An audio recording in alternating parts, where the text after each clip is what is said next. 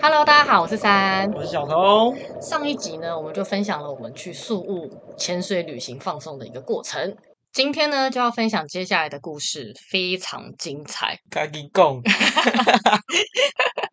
隔天早上呢，一早到了前店，我们就先跟前导闲聊，然后就发现那个韩国的夫妻是潜水长，老公啦，对，然后老婆是 LW 十四只，然后我们就惊呆了，因为那个老婆感觉是根本不会潜水，可能没有执照那种感觉。她从下水到穿装备，这一切都是她的老公先帮她着装着好，然后到要下沉的时候，都是她老公去帮她泄气，然后拉着她往下沉。没错，所以我们当时想说这，体验这潜水体验潜水吧，就她是 L W 十四只。对，那当时我跟山只是 O W 的小15菜吧鸟，对，15对，我只们想说，天啊，这种人竟然可以是 L W，我们真的太震惊了。对，没错。然后没办法，那天也是要跟他们一起潜。心里真的有点不爽。然后这一次跟我们同船出去的呢，还有另外一组呢是别的前导带，不是 PJ。然后他们是一对情侣，看起来就是菲律宾当地的人，对来度假。那个情况就很像是我们去绿岛度假的那种感觉，所以他们就非常的轻松自在，可以跟当地的前导聊天啊，聊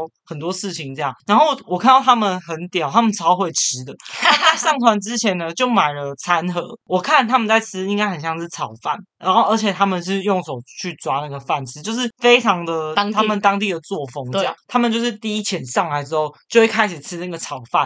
然后我看了真的超饿，因为我每次潜水，不知道为什么明明早餐可能吃很饱。然后我只要潜水上来，我就超饿。我觉得他们好聪明哦，他们就买了炒饭在那边吃、欸，嗯，而且他们很惬意哦，然后一看就是 L W 了，所以他们去的前点也跟我们不一样。所以我们虽然是同船，可是一下去之后是，我们就跟着韩国夫妻，然后跟千岛那一对当地的菲律宾情侣，就是另外一团。没错。那我们去的第三个前点呢，叫做 Black Forest，就是黑森林。然后这个地方不愧是叫做黑森林，就是你知道，慢慢慢慢就是那种软珊瑚。然后它很酷哦，它会有那种触手一抓一盒，然后再吃饭，就很特别。所以我就会看着那个珊瑚，然后可以看很久。那这个地方呢，也是断层的地形，然后也是满满都是鱼啊。然后它就是有那种燕鱼跟大型的那种香豚类的鱼，就是那种会咬人、会攻击人的。所以在下潜之前，它就有叫我们小心这个鱼，因为它体型蛮大，如果你靠它很近，它会把你手指咬断。 也是蛮可怕的。那那韩国夫妻就是不知道在干嘛，他们就是一直在拍东西，然后我就看到那个那位先生的那个调节器的线就缠在那个海扇上面，我真的是 气到爆。你一定想说，为什么韩国夫妻可以拍东西？第一支的时候，GoPro 不是掉了吗？因为他第一支 GoPro 掉了，然后前导就对他们有亏欠之心，就觉得他们很可怜，GoPro 掉，所以前导就把他自己的 GoPro 借他们。对，所以其实当时前导是要用他自己的 GoPro 帮我们拍照片，然后那些照片其实会上传给我们的，对就没了。然后当时我也比较脸皮比较薄吧，那时候可能也有一点不满，所以也没有去跟他要照片。要不然其实我觉得那个韩国先生其实蛮和蔼的啦，对我嗯们、对，但我没有做这件事情，因为我可能真的蛮不爽的。不想跟他们讲话。对吧？ 他们讲话生气。那沿着断层前进的时候呢，我们就看到旁边就是右边那个深海区，就有一大群捷克鱼快速游过去，很像高速列车。而且是如果你不好好注意的话，它就游过去。因为我时常是因为我都看着大断层在欣赏风景，所以我都没有注意深海那一方到底发生什么事。我就是突然看到山一直用手一直对我指着我的背后，一直很激动，一直指。我一直发出嗯的声音， 所以到底看到什么？没有，因为我这个人就是我一直会觉得那个深海区总是会有什么东西出现，可能大型的鱼类还是什么鲨鱼、哥还是吉 拉。啊之类的，对，所以我就会一直下意识的觉得没有东西要出来，所以算是有点害怕那边。然后我就会看着它，但之前前几只在看深海区，就会看到一些梭鱼啊、远方的，还有像尾鱼那种大型鱼类，可是都很小就过去。但我就是下意识会看着那个方向，我就看到一大群捷克鱼。快速的游过去，就很像高速列车这样咻咻咻，一群很多，然后就在小童的正后方，所以你都没有看到，对不对？对，哎，我觉得超级帅，所以我就一直叫，然后因为就它看真的太高速，所以当你你 Q 我看的时候，我一转头，他们其实就冲走了。对，然后后来又有几波就来了。对，你最近就有看到嘛？有有有，就非常非常精彩。然后那时候我就觉得天呐！但那时候其实心里有点遗憾。因为它并不是围成一个风暴的样子，对，那而我是们一大群快速过去对对对一片的。没错，所以我们心里是期待看到风暴的。然后呢，就到了我们这次潜水的最后一支，就是它叫做巴黎卡萨 Island Divers Heaven，那就是潜水天堂。巴黎卡。萨的天堂，对，那一样它是短程。然后下水之后呢，其实我心里会有点遗憾跟难过，因为就没有看到杰克与风暴啊。而且我们在潜水的运气方面通常不太好，所以我们的确很有可能大老远跑来宿务是看不到杰克与风暴的。对，所以我其实有点遗憾，然后也有点紧张，因为不知道这一集会发生什么事。对，然后下水没多久呢，我就看到前方的前导就是比了一个手指比一，然后绕他一圈直圈，在绕圈圈，然后就听到那个气瓶的那个锵锵锵声音，就是非常的大声，就一直在敲，疯狂。可是当下其实还没有看到什么东西，对只看到很很多人一直用手指出一的方式一直在绕圈圈。对，然后那时候我就看着小红说，是不是杰克与风暴？就是我觉得他有懂我意思，然后我们俩就很兴奋，一直往前。然后远方就看到有一个雾雾的很大一片，嗯，然后游近了才发现是一大群的杰克红鱼。血那什么？对，很扯，而且每一只大约就是可能四十公分、五十公分，然后呢，它就是围成一圈在转圈圈。这个地方它其实就是一个缓坡，所以其实它的呃缓坡上面还是有很多很多珊瑚。那它其实深度没有很深哦，这一大群就在这边，然后一直疯狂的转圈圈，我不知道他们在转什么，哎、你知道杰克鱼转圈圈是为什么吗？我不知道、啊。他不是说为了御敌吗？玉底，可是不是有很多鲨鱼之类的会因为它转圈圈变成一个鱼球，然后去吃那个鱼球吗？更容易吃就 对了。啊，所以我也不太懂它这个生态的方面到底是什么意思。因为我们在第三只的时候是有看到高速列车，它并没有转圈圈。，对，但这一次我们遇到这一圈，它就在转圈圈呢。所以他们是高速列车要过去转圈圈。好像是哎、所以这是一个很奇怪的仪式，就是当你看到另外一群鱼在转圈圈的时候，没有加入转圈圈的鱼就要赶快立刻过去哎、就不知道。而且其实我查了蛮多资料的，真的没有人知道他们为什么要在那边转圈圈。但我有看到一些有一派的说法是说为了要御敌，。对对，可是但它没就有变人成证实对，就不知道，因为你也不是嗯鱼而且嘛如果你包围在一起，当今天有个庞然大物要吃你的时候，不是更容易吃到一群吗？所以我也是不太理解他到底为什么要在那里转圈圈。很哦妙，对，就是一个大自然的奥秘。我觉得如果说有任何的听众朋友知道，请分享给我，因为我真的很很想好知道奇耶对我真的很好奇。那我们可以游得离它非常的近，就是你可以看到它的眼睛，跟它身上的鳞片，还有那个角胶，然后每一只都眼神死的一直转圈圈。你不觉得真的是很帅吗？而且如果你今天想要被包围的话，有一个诀窍就是你都会想要游到那个风暴的中间，想要被包围。可是其实当你游过去的时候，鱼就会散开。对，所以其实它的方式是，你要游到它旁边之后，你就定着不动，对它就会自然而然把你包住，没然后你就错深陷在风暴里。没错那，真的很壮观，然后很奇特的感觉。当你被包围的那一刹那，就觉得大自然太奥妙了。你会觉得，如果我假设它是一个绳索，它把你箍紧的话，你是可以被勒死的那个感觉。我而有那且个感觉，对他们其实都蛮大只，他今天要一群把你咬死也是有机会的。对，就是我觉得太酷了，然后那个画面就很像 Discovery，然后变成四 D 在你生活周遭，你可以完完全全感受到那个震撼度。我真的觉得非常非常非常棒，我真的推荐大家一定要去。整趟旅程来说，中性福利都非常的重要，因为你必须要 hold 在那边不动。那我刚刚提到嘛，这个杰克与风暴的地方，它是一个缓坡，所以其实你整个立在那边的时候，你离珊瑚蛮近的，你就必须要 hold 好自己，以免会踩到珊瑚。那你在游断崖的时候，你也需要控制自己的中性浮力在一个高度。再来是我们潜的这四支潜点，其实都是围绕在它整个巴黎卡萨断层的四周，对，去看这边的风景。没错，所以不管怎样，你都是在断层附近，对所以其实都会有突然很深的深度，对所以如果你的中性浮力不够好的话，你真的会到很下面。没错，然后经历了这一天，杰克与风暴这一天呢，我们本来想要再多加钱，因为其实隔天我们是没事的，但因为是周末，所以其实他因为有保育的关系，他们有出船跟人数的限制，所以就已经满了。那我们就只好按照原定计划去另外一家 resort，然后放空来玩乐。那这次呢，因为其他团的人，就是我们同一艘船上面的其他团，都是去乘船那种中高级潜点。连那个韩国夫妻他们都有去，你能忍受吗？那个韩国老婆她竟然可以去看沉船欸呢、所以呢，看了照片就觉得很羡慕。我们回台之后就立刻考 A O W，这就是我们的契机，就是你真的要 L W，就算你看那个韩国的老婆，她就是连下层都要人家拉她，可是因为她有那个 L W，所以她可以去看沉船。潜水行程结束之后呢，我们就是叫车，然后去了一样是在邦劳岛上北边的一个饭店，叫做米提 Resort，它就是一个也是像是 villa 饭店的那种概念。我们一抵达后呢，真的是大为惊艳，因为它除了像是 villa，那另外呢，它也有像是泳池、酒吧，然后那边厉害的地方是呢，它其实在饭店你走出去之后，它有个沙滩，那沙滩的外海就有一个独立的小岛，那个小岛就非常的美丽，因为它真的是你看起来就很像遗世独立的那种感觉。然后这个饭店现人其实没有很多，所以我们一抵达的时候呢，我们就是真的很放松、很惬意的在泳池玩水，大河瓦特没人雪。然后泳池都没有人，然后呢，我们就是有听那个柜台，就是我们想问他们那饭店有什么其他设施可以去玩，就有个地方是有一个洞穴，他说是一个像是钟乳乳石洞，嗯然后就觉得哎、好酷、哦，我们就问他在哪边，他就说有那个饭店内部有游园车可以带我们过去，所以我们就立刻就定了，那我们就立刻就是去了那个洞穴。那洞穴其实它真的进去的路线非常的窄，然后它是往地底钻的，然后你边走的时候，上面的钟乳石还会滴水到对你身上，对，然后它就是还有在生长的钟乳石，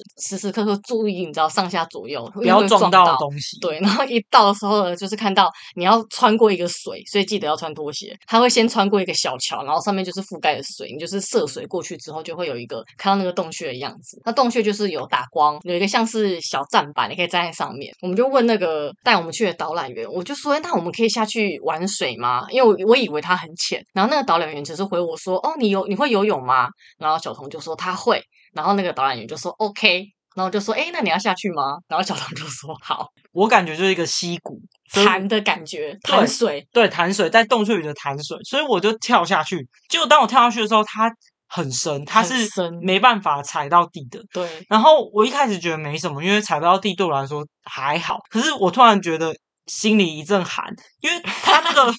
脚的下面你觉得深不见底，然后你又在洞穴里，然后我突然觉得这洞穴里的潭里面到底有没有什么奇怪的生物？对，没有人知道，我突然想说，干，里面不会，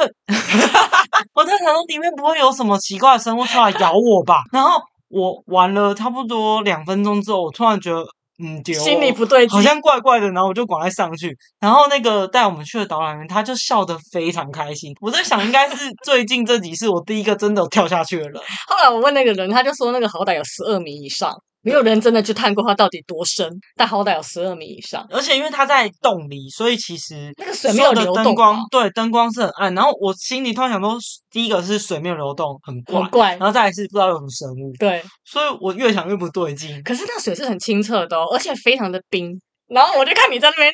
我就觉得我天游了两分钟就觉得嗯丢，我就对赶快上来。然后你还问我要不要下去，我说我才不要嘞。 这是一个很有趣的体验。然后后来去完这个洞穴之后呢，那个导览员又把我们开回饭店，然后我们就到饭店之后发现，哎，可以有 SPA，然后它的价钱又很便宜。又立刻预约，对，我就立刻预约晚上的 SPA。那我们回到房间之后呢，我们就看了换算一下时间，我们就去外面走那个沙滩。那我们就是在沙滩玩水，然后看着那个远方的那个小岛，就非常非常漂亮。然后小童就问我说：“要不要游过去？”我就说：“哈。”他就说我们可以游过去，然后我就记得其实饭店是有说，如果有需要的话，他们可以就是有开一小艘船船之类的，也有说那个其实深度没有很深，然后小童就一直你知道非常力纠我要游过去，它那个地方算是退潮的时候，你是可以走路走过去，就可是是涨对潮的时候你必须游游过去，然后饭店也可以派船把你载过去。，对，那但是因为我就想说又没有多远，所以我就游过去，然后我也拖着山游过去。我是第一次没在有穿海救里生游衣泳，然后没有穿救生衣，然后你知道戴蛙镜有多咸吗？就是我的嘴跟我的鼻子都很不舒服，但是呢，就是你知道硬硬也要游过去，然后它的海底其实有很多草，海草，海星对，所以在游的过程，我会脚会，因为我脚是直接是赤脚嘛，我就会碰到那些东西，我就觉得很不舒服，我就一直觉得很难过，然后就倒了。到了之后，我就觉得我很棒。然后到那个岛上，它其实没有什么东西，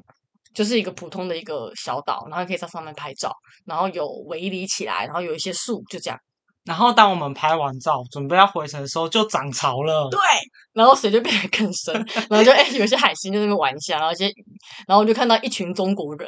在对面，然后他们也想要游过来。他们说：“哎、对面有人呢、对， 然后我们就说，那因为他们要游过来嘛，可是我记得是两个男生一个女生，然后那女生就有点害怕，她就有点停止。那个男生就是说，呃，这里有点深，有点深。然后小童还非常热心的建议他们要怎么过来，就觉得我们很亲切，有没有？ 但他们后来却步了，对，因为还是有点可他们怕不。太会游我泳。想说，哎、那我真的还蛮厉害的。就是完成这个荒谬的行程之后呢，就很开心的回去饭店休息了一下。到傍晚的时候，那个夕阳啊，其实落下来打在身上，跟那个海景，我真的觉得是像一幅画一样。对非常的棒，我很喜欢那里。你随便站在一个地方拍照，你也不用特别去瞧角度什么，就是那个风景真的很不可思议。对，所以这个行程当中，我真的觉得这个饭店是一定要去的。而且你不用再想说我要出饭店去哪里玩，因对为饭店里面就有很多设施，你可以去洞穴，你可以去对面那个小岛，对，可以然游后泳，可以去沙滩，很多事，可以做。没错。后来呢，就是晚上的时候呢，它就是潮间带嘛，所以它的水就退了。退了之后，那个岛其实就是独立的，就是一片就是沙地，然后里面就有很多生物。然后我们两个就在那边开始拿手电筒，然后找生物，就很多很酷的东西在里面。我们就发现呢，远方就是有一对父子，我记得是三个小朋友跟一个大人，他们就在浅水潭里面开始找东西，然后他们就是在找海胆啊，或是螃蟹啊、龙虾、虾子这些东西。他们说他们隔天要拿去卖，对，然后他们就黑色的大篮子里面就满满都是这些生物，所以他们就是很明显就是隔天要做生意，所以他们晚上来打捞。我们就觉得这真的是一个很冲突的画对，面，就是一个生态教育，同时也嗯是当人类想要有一些生机，他们想要做生意的时候，他们必须要在海里面。比较危险的地方来做这些事情，然后猎捕海洋生物，然后去卖。但是呢，他们其实是太小只的都会丢回去，所以我就觉得这算是一个生态的平衡。我觉得，对啊，对，其实整个过程当中，我觉得算是一种教育吧。对，那潮间带真的很好玩，夜间潮间带那边很安全，然后东西又很多，真的是各式各样的生物，而且比我们在台湾周遭的海滩遇到的还要多。而且这一间饭店的西瓜冰沙还非常好喝，没错，就每一间西瓜冰沙都好好喝哦，好想喝哦，现在就很想喝，喝不到。对啊，后来呢，结束了就是在潮间带的行程之后，晚上呢，我们就去做 SPA，我真的是睡着，很舒服吧？很舒服，对，价钱也不会很贵。我觉得在那边的旅游，就是当你付钱的时候，你不会心痛，没你会错觉得哦，非常值得。 没错，这个饭店呢，其实周遭都有一些景观餐厅，然后我们隔天就到了一个在海上的餐厅，然后我们就点了一些海鲜啊，一些吃的东西。说真的，我对菲律宾的食物真的没有抱期望，但我那时候喝到它的汤跟它的 watermelon shake，然后还有那些螃蟹的时候，我真的惊为天人，就觉得哦，真的还是不错，很好吃哎、超级好吃的。虽然价格也是不便宜，但是那样的景色，然后那样的餐点，我真的觉得很划算。完美餐厅，对，很棒。所以最后这两天呢，我们就是在这个饭店里面耍废，然后在泳池玩水啊，然后整个很放松，就结束了我们宿务的行程。我们就准备回去，回去的路上呢，又要开始交通大乱斗。心累啊。对，不过我们在那个岛上是有订 KK day，然后就是先叫了 KK day，然后从饭店让我们接到那个码码头头。回程的时候呢，后来呢，就刚刚有提到嘛，就是我们最后上船的时候还是有付行李费，但就是也算是平安的就抵达了。抵达了之后呢，我们就要去机场。那其实，在登船之前，我就已经先叫好 Grab 了，所以我已经把车子都叫好了。我就拿着手机要找车，因为一出来其实蛮混乱的，所以我就请小童拿行李，就在前面走。然后边走就边在找车号，然后我就在那边看，然后有一个人就突然冲出来抢走小童的行李，就大吼说：“不要给他！”小童就立刻把行李又抢回因来。为我他抢的时候，我本来其实已经手快要放松，让他给抢走了。对，因为你那时候是不是已经危机意识降低？对，我觉得我们已经快要通过了，所以 对我完全没有想到突然会有一个人还有突然这招杀出来。，对。然后呢，他就是不要给他之后，小童就是收回来。那个人居然冲过来抢我的手机，要帮三找我们的车子在哪。对他要看我叫的车号是哪一台。可是其实当时我远方已经看到车牌了，所以我就不理他，我就直接冲过去。然后那个人呢，他就一直跟在我们旁边，一直追着我。看到那台车之后呢，那个司机就下来帮我们扛行李。小童跟司机在放行李的时候，那个人就是一直想要帮忙，他一直假装有在帮忙搬行李，所以他其实没有在搬。他没有，他就是是一直摸着摸着我们的把手啊。就不知道在干嘛。然后后来就是，我就先上车，然后小童上车的时候呢，他就手就伸进来车门里面要小费，然后我就对着小童大喊，就说然后我就赶快把门关起来就，差点要夹到他的手，因为我真的觉得很傻眼。然后那个司机其实也蛮傻眼的，司机就赶快把车开走了，因为他其实知道我们被缠住了。对。可是其实说真的，在这个过程当中，我一直跟他说 “No，we don't need help”，嗯，我就说 “No，thank you，we don't need help”，我就一直跟他说不需要。所以这时候应该是要喊 “Get out” 之类的吧？但是他哦就是一定有很多人是愿意让他帮忙。对，因为这样子，然后就给得他到钱，小费对，对所以他会变成一直重复这个行为。可是我一直告诉他，我真的不需要帮忙，谢谢你，但他还是要一直这么做，所以我觉得后来有点其实我觉得我懂每个国家有每个国家的文化，然后像有小费给小小费费制的这对种文化，我们其实都能理解。可是我觉得你这种有点像是硬上的感觉，就我硬嗯这抢不能接受。对，所以后来就是这个又变成是我们 茶余饭后的话题。对，我们抵达机场之后呢，我们就顺利的结束了交通大乱斗，因为毕竟在机场就比较不会有这个问题，我们就是顺利的搭机离开了。其实整个行程来说，我们是五天四夜嘛。那其实这个当下我们并没有想要转机，不过在转到薄荷岛跟邦劳岛这个过程当中，它时间花费跟转机其实也差不多。因为我们是第一次去宿务这个地方，那为了避免交通混乱，然后你转乘啊不知道怎么走啊什么的，所以其实我们会建议先在 KKday 把船票都买好，算把所有的交通的，包括你陆地上的移动，然后对船票都先用 KKday 买起来。没错，那我们船票就是推荐商务舱啦，因为位置大，然后不用人挤人。那运气好的行李又可以放在二楼，所以其实是很推荐的。另外的话呢，就是一定要下载这个 app 叫 Grab。对，你可以叫车比较方便。那另外小童比较机灵，所以在邦劳岛上面的交通，我们是用 KKday 来叫车，就是包含饭店之间的移动，也是请小童在前一天晚上用 KKday 先订好车子，其实很及时诶、因为我们在海外，然后就可以瞬间用 KKday 的 app 来叫。可是这样是不是有点在帮他打广告啊？可是那另外一个 Klook 也可以，好不好？ 两个都可以，或是你也可以请饭店的柜台帮你叫车，但钱一定要先讲好。因为我觉得不管怎样都比你在路边拦车好，没错，哦路面拦车真的太容易遇到风险太大对了。恐怖的事情的，所以一定要建议就是多先安排好会最好。因为我们在最后一天饭店行程，其实我们还不确定我们到底会在饭店玩到几点，因为甚至其实我们最后一天也有想要加钱的状态、哦对对对所以对我都没有先订车，所以一直是到最后一天要离开到另外一个饭店的时候，我们才决定说要订几点，所以其实是在前十二个小时之前订车都是来得及的。没错，所以我觉得去宿务这个地方，交通这件事情需要比较困扰之外，其他的玩乐都没有问题。我现在觉得最有问题还是吃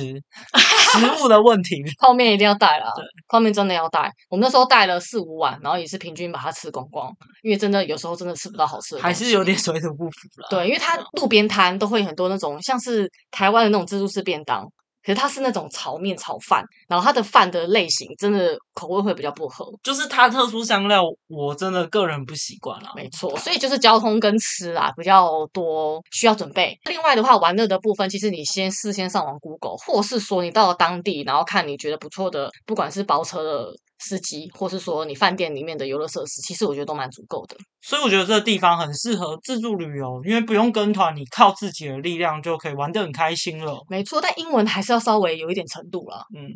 另外呢，像是潜水的部分，到现在回想，我有点后悔当时只潜巴迪卡萨 Island，因为其实当时前店有邀约我们去本岛附近的一些潜点，我们其实都拒绝了，因为那时候就是想要放松，就很懒，所以我就觉得，哎，现在想想有一点可惜。我们这一趟旅程，所有的吃喝拉撒睡全包的状态下，一个人是两万八台币。对，所以很便宜。那这个概念之下，就是我们之前也定了，就是要再去，可是后来就是疫情爆发嘛， 所以我们现在有个饭店一延再延，无就是限延天期。哪！对我们本来是二零二零的六月要去的，对，然后已经延了两次了，然后对现在目前最新的延是延到二零二二年的三月，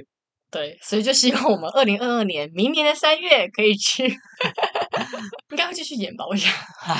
但就是一个希望在啦，就希望到时候疫情结束之后，然后全球大解封，我们就可以用很便宜的价格去那边玩，希望没错，然后啊去看捷克语，然后再好好的潜水。我就希望可以再度回去那边的现海在里如，果再去，应该不是用风暴来形容吧？那是什么飓风还飓是风，还是对，应该是更可怕，就是更夸张的数量，就很期待那边的海底可以再复苏啊。以上喜欢我们今天的分享，欢迎订阅加分享，也可以到 IG 看看我们 PO 的影片跟照片哦。下次见喽，拜拜，拜拜。